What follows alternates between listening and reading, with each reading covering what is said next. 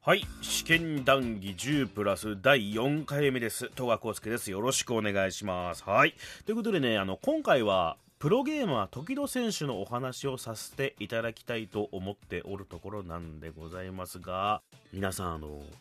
カプコンプロツアーファイナル見ました僕はねアングリーバード選手対ビッグバード選手のねバード対決すごくねあのドラマがあるというかエモかったですね、うん、あの2人はねあの中東のアラブの2人なんですけど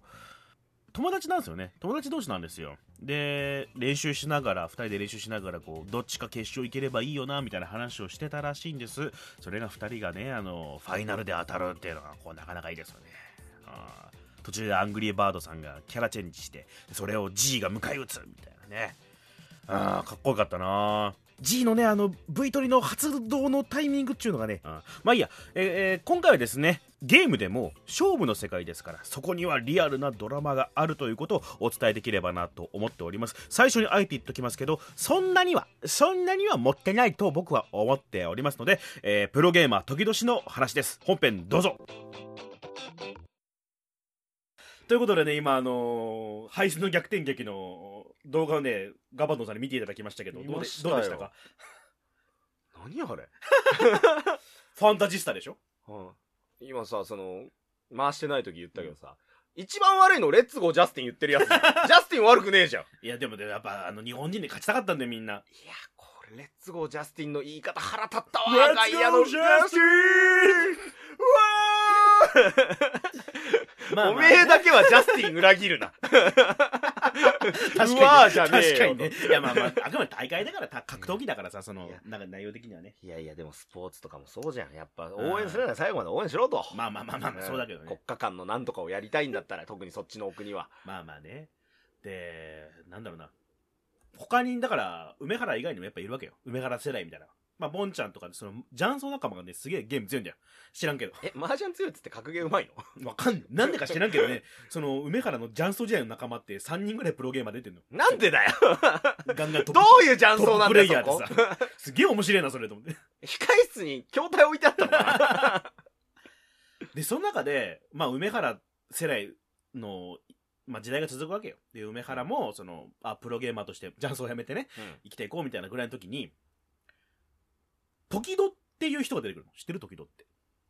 あ、勇者出てた。出たうん。時戸はね、やっぱ、ちょっと、これも逆にヒーロー性があって、ヒーロー性あ。のえ、だって梅原さんが今相当ヒーロー性ありますよ。あの、梅原ってやっぱね、ちょっとね、ビーストって言われ言われてるだけあって、うんちょっと怖えんだと思う、俺は。もう行き過ぎてると。うん。てか、あの態度とかもね。あー。いやでもそれはいやさ、いい人なんだよ。多分海外行ってさ、そんな、あ、上まあねずっと食らってたらそういう態度なっちゃうって。で、時戸っていう人は、うん本当にそれこそジャンソーとか全然関係なく、うんもう梅原ってその、言ってみればゲーセンから出てきた人なわけよ。うん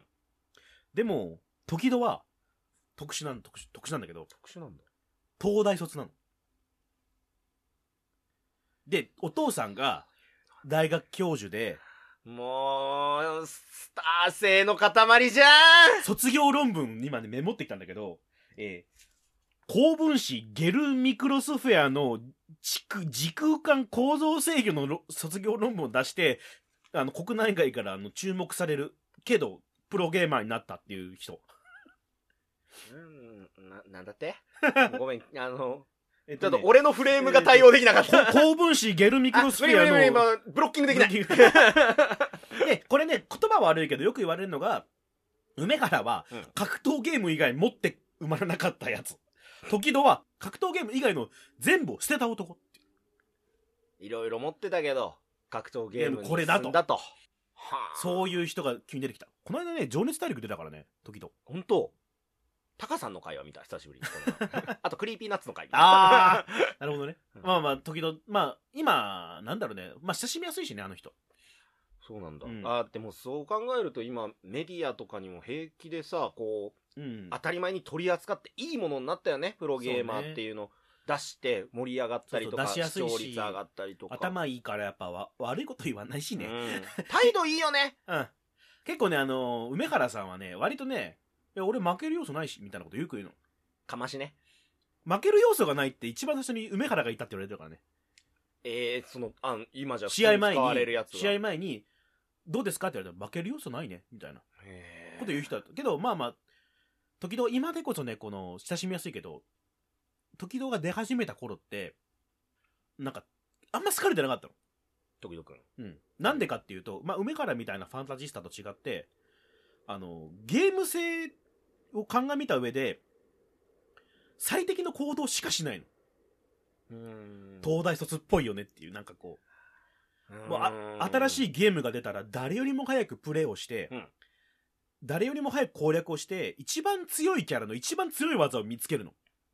とにかく、誰よりも早く。く、で、研究をした上で、あ、このキャラでこの行動をしてればいい。例えば、えーとあるキャラでジャンプしながら、蹴りを入れる技が一番強くて反撃が少ないから、反撃されることがないから、最適だと。最適だと。で、そしたらずっとその行動しかしない格ゲーマシーンやの。そう。 マシンとか言われてた。マシン。本当にうんなんか、あだ名がね一般、一般人みたい。 私。一般人なん マシンとか、えーミスター最適解。よよく言われてたのが、なんかかっこいいからムカつくんだけど、アイスエイジ。あ、かっこいい。アイスエイジってよく言われてるの。 すごいじゃん。青生地じゃん。確かに。多分あの映画の方だと思うよ、あのアニメの。あだからーあ、そういう時期か。凍りついたプレイとかね言われてたからもう梅原みたいなファンタジスタを見てきた人間からするとさ、うんつまんねえなあいつって思うしなるほどね。戦ってもつまんねえ見ててもつまんねえけどあいついつも勝つんだよなって言われてたの時々盛り上げじゃねえけど、みたいな。盛り上がんねえなみたいなただ勝つな、あいつ。勝つなあいつ強えなちくしょうって思ってたいやだなんか、ヘイトが溜まってってる でね。プロゲーマーからすると、まあ、強いけどねみたいなで魅力ないよね。魅力ないよねみでもあの例えばチーム戦がもし世界で世界でチーム戦があって相方誰にしたいですかって言われたらみんな時々っていうたいな。もう勝率が高いからうん、うんしょうがねえなって言われてた時代が長かったの時々ってもうそれでもうみんなにあのやじられてもとやめなかったのそのスタイルを愛政治的なはいプレーをねである時にまあさっき言った梅原っていう選手が韓国のインフィルテーションインインフィルって言われてる韓国の強い選手がいるのうん。おーその人と戦うときに、あの、練習がしたかったのよね。それがあの、10先って今よくやってるレギュレーションなんだけど、うん10本と先に取った方が勝ちっていう。ほう。だからすげえ長い長い試合ね。の。1時間近くなるの。え、そんなにうん、もうほんとね、1時間はなる。だから、あの、それ用の練習をしなきゃいけないのよ。まあ、言ってみれば、先用の練そうそ習。長距離、まあ、長距離走みたいなね。例例えばあ、の引き自分の引き出しの出し方だったりどこで切り札を出すかとかの感覚をつかみたいから、そっか、10回もあったらな。うん、じゃあどこでその自分の調子がくず来るか分かんないしねうんだからそのやっぱ練習しなきゃいけないってことで、まあ、スパーリングパートナーを選ぶ時に、うん梅原が時々選んだのほ俺のスパーリングパートナーになってくれとでう。うん。やるわけよ10先の勝負を、そりゃ当然もう国内の人間はもうワクワクして見見るじゃんいや、そらそうあよ。の時々って若いやつが出てきたけど、梅原に本当に勝てんのか魅力の塊でオラオラで俺様と、んあの、もう、冷静な、もうスタンスをいやもう崩さな本当はあのいクールキャラ。。メガネ食いって言うのね スーパー BL じゃん。メガネ食いっつって、あの、私が勝つ確率は何パーセントですみたいなキャラクターだったわけよね。全然だって真逆じゃん。真逆っちゃ ん。真逆。まあまあね。スタンスはよだってビーストとアイスエイジだぜ。なんだろう。ビビーーストストのマシンだでからアねイスエイジだったらちょっと絡みそうな気がするんだ よな。まあまあ確かにね。だビーストと、まあ、コンピューターって言えばいいかな。ココンピンピュューーターターかな的なね。スーパーコンピューターって言われてたかあ獣にね、機械は使いませんよ。 ら。で、その、 格ゲーゲームだっつうの。本ちゃんの方も、本ちゃんのインフィルも、まあ、韓国の時々って言われてたような、まあ、ちょっとリズメの人だったから、時々が選ばれたんだけどね。で、その時々と、梅原のスパーリングの試合が始まるわけど、始まるわけだけど、どうなるどうなる。もう結果から言うと、はい。時々ボロボロにされます。ええおお30ぐらいでボロボロにされます。3対10ぐらいで。ボッコボコにされる。え、最適解なのに最適解なのに、しかも途中からとかじゃない。最初から何もさせさせてでももらえない。確かにさっきのほうれい線のことがあ るから、に。法抑制ね。お肌になっちゃっ年取った。たよお肌になっちゃった。で、もう時々はもう、絶対に梅原さんズルしてるって頭の中で思ってるんだって。ええあー、可愛いとかあるんだ。 プロ同士の戦いなのに、絶対梅原さんチートしてるみたいな思ってたって、あえの、、今、それ、えっ、と、時戸翔さん、梅原翔陽の話どっちも二十歳超えてたよ。 あんだよ。梅原30がなってたんじゃないでもうボロボロになって時戸はなんだ俺の今までの戦い方はって思ってた思ってたら挫イ折だ。インフィル VS 梅原も本ちゃんの方もうんほぼ同じ展開、韓国で敵がいなかったインフィルが20ぐらいで負けんのボロクソされてふわふわふわでこれ見たらわかるんだけど、うん完全に心理戦で勝ってんのよとは。インフィルも時々も最適解のことをするわけ相手がジャンプしてきたら昇竜拳だよねっていうのをあの絶対に崩さないミスらないうんっていう勝ち方なのね、うんうん。でも梅原はジャンプしたら昇竜拳で来るよねだから梅波動なのよあ、ラッキー言ってた梅そう原。梅ハード相手をミスさせるっていうかもう詰めるわけよ相手のミスを誘発されするし、うん何よりもここで最適な行動ってのは取らないなんかそれ。ここの瞬間に昇竜拳を出したら絶対に当たるし絶対に有利だよねってタイミングにあやべ昇竜拳打たれると思ったらぼーっとしてるのよ何それであ相手がおジャンプで着地するわけじゃないそしたらうん。 「な何?」って来ないのみたいな。言われたら殴られてるみたいなっうおーていうことをよくするからもうああいうタイプに勝てないなかなか意味わかんない手を意味打わつかんないのが一番最適解がやられたくないことって聞いたことあるもん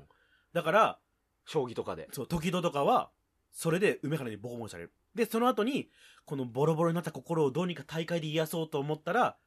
完全に時戸攻略をしてきた、桃地っていう人にまたボロクソされるの。桃地って選手が、アイドルのじゃなくてアイドルじゃなくて、 おもちもちもちおももちもちちじゃなくてだから負けが続いたの。うんやっぱり梅原にボコボコにされたからかなって、なんてみんなに思われながら、うん何があったんだろう。ねみたいな。いやーちょっとなえ、僕この話最後まで聞いたらエクスタシーを感じてしまう気がす るすごい今テンションがこんなに言ったらねそこまで興味のないジャンルだったけど、続き聞かせてで、アイスエイジって言われてたけど、うんだんだんと、時戸も変わってくる。ちょっと雪解け雪解けちょっと待って。それはちょっとやだ。 なんか、今のなんか、持ってかれた気がす、なんか、手のひらやめてよーでその時戸くんはね、うん今まで強いキャラの強い技しか使わなかったのが、うんゴーキっていうストリートファイターではゴーキってキャラでハイスカーガールで見た、見たことある隠れキャラなんでしょ隠れキャラで、まあ、まあまああの通好みのキャラなのそれは攻撃力がめちゃくちゃ高いけど、うん防御力がアホみたいに低いの一はあ。発カウンターされたらもう一瞬で死んじゃうキャラピンキリなんだ。ピンキリなのだからあのプロゲーマーほど使わないの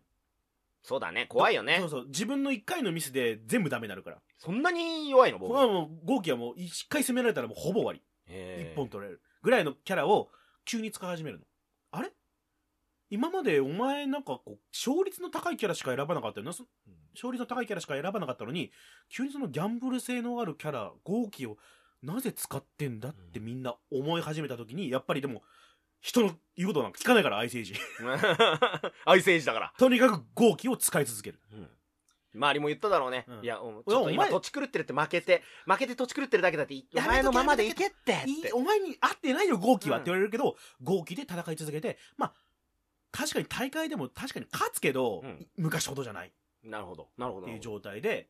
続いて2017年エボ三年前2017年エど。ボ3年前。結構最近ねうん。に4年前か。何度か何度かあの北米が強い選手が育たないって言ってたじゃん言ってた。そこで2017年急にヒーローが現れる何何2017年次々出演者増えて、ちょっと、もうちょ、僕んちの壁だけどさ、こ れ。言っちゃうけど、僕んちで撮ってるけど。書いていいよ、こ こに。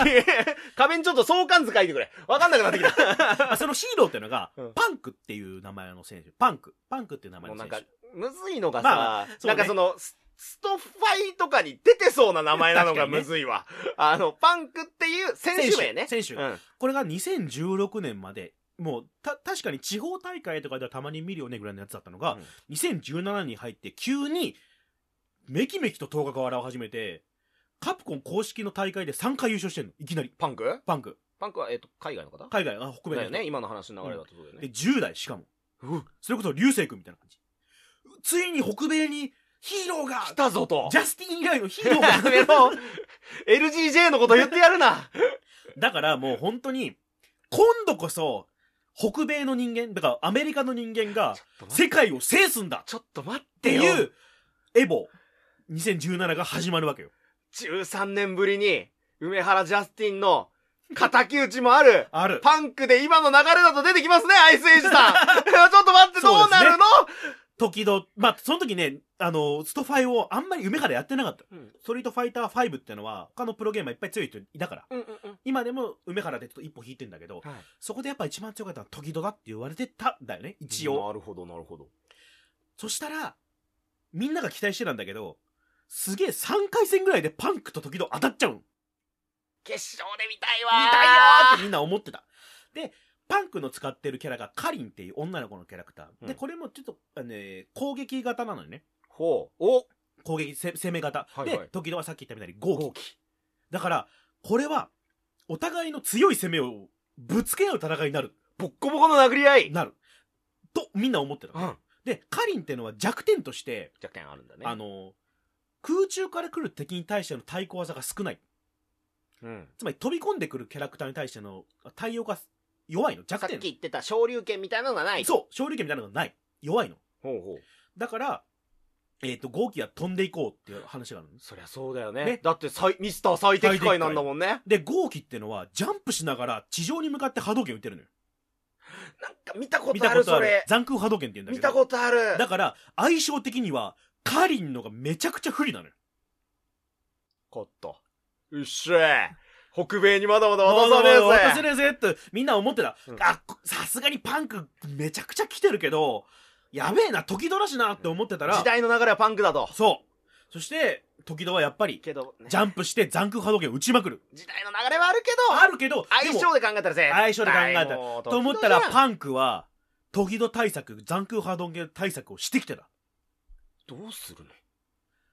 誰も残空波動拳スピード的な話なの反射神経の話でパンク以外の人間だったら食らってしまう残空波動拳もパンクなら避けれるってわけわけのわかんないことごがめ起こってんなさい、るものう言ってることがわかりません。 パンクならできるってもう、精神論の話して る今。簡単に言うと反応速度の話なのつままたり出ジャたン、プをした瞬間フにレームってやつだ。フレームジャンプをした瞬間にうん前に行ければ前に飛び込めば残空波動拳避けれる、うん理論上はだけど、ど誰もそのジャンプのタイミングなんか分かんないし、うんそのタイミングをミスったらただ前に飛び出すだけだから、まあ、殴られるわけよねそうだね。それをミスらない一切ミスらないパンクのついたあだ名はうん AI、ちょっと待って。マシーン超えてるじゃん。 えあいつは人工知能だと誰もあいつには勝てないあれは人型コンピューのター人工知能だと。あれはコンピューターだということで時戸は予選で敗北してしまうと えちょっと待って。え必ず豪気は有利だと思ってたのに時々対策をしたパンクにパンクのカリンにボコボコやられて負ける3で負けた。3回戦で当たった。その3回戦でで、落ちちゃう負ける。これはパンクの時代来たってみんな思ったちょっと待って、ちでょっと待って、何、何、何でもね何格闘ゲームの大会ってこれだけじゃないんだけどルールがちょっと特殊なルールがあって、うんウィナーズとルーザーズっていうのがある何それ。これは敗者復活戦前提の戦いが組まれてるうんうんうんうんつまり予選ブロックがあるわけじゃないはい。で勝った人の負けた人が当然出るよね出る。そしたら勝った人のトーナメントと負けた人のトーナメントをもう一回やるのはい。ウィナーつまりゲームって予選の試合ってやっぱ早く終わらせなきゃいけないじゃんだだからちょっとしたミスで終わっちゃうのそれはやっぱつまんないじゃんっていう、まあ、戦いの大会のねレギュレーションであってまあ、1回戦で終わったからもう終わりだとかわいそうだし、まあ実力出せない盛りで上がんないうんいる人もいるかもしれないと。もしかしたら、あいつとあいつっていう競合同そうそう士そがう1回戦で当たっちゃってたらもったいないじゃんと。とか他の組み合わせもいっぱい見たいしルーザーズでうーん。っっていうことでそういうルール。が組まれてるちょっと待って。ということよあれ1日目ウィナーズの方ではパンクが絶対に明日も勝つって感じで終わるでも全く見向きもされないルーザーズで時戸はゴリゴリ勝っていくわけよあんにゃろうもあるあんやうろお前待ってろこらっつってもう時々もうメラメラで勝ち上げて1日目を対策してくれてんだ、ホラーと。アイスエイジやぞ。アイスエイジャーぞこっちは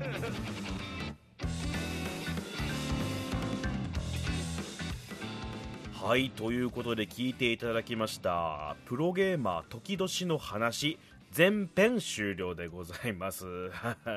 い、えー前後編なんて聞いてねえよっつってな、うん、言ってないもんっていうことで、えー今回の話はですね、えー世界大会のエボ2017年の話でございますがその1日目が終わりましたと、えー勝ち上がっていくパンク氏一度土をつけられた時々の戦いは、えー一体どうなるのかみたいな感じで、えー続きのお話はまた明日っていう風にまあ持っていこうかなって感じですねベンベン、えー神田伯山うんみたいにうまく喋られたらいいなということでプロゲーマーの講談とか真面目にやったら面白いんじゃないかなと思うんですけどねガンダム講談とかありますからね本気でやれば面白いと思いますようん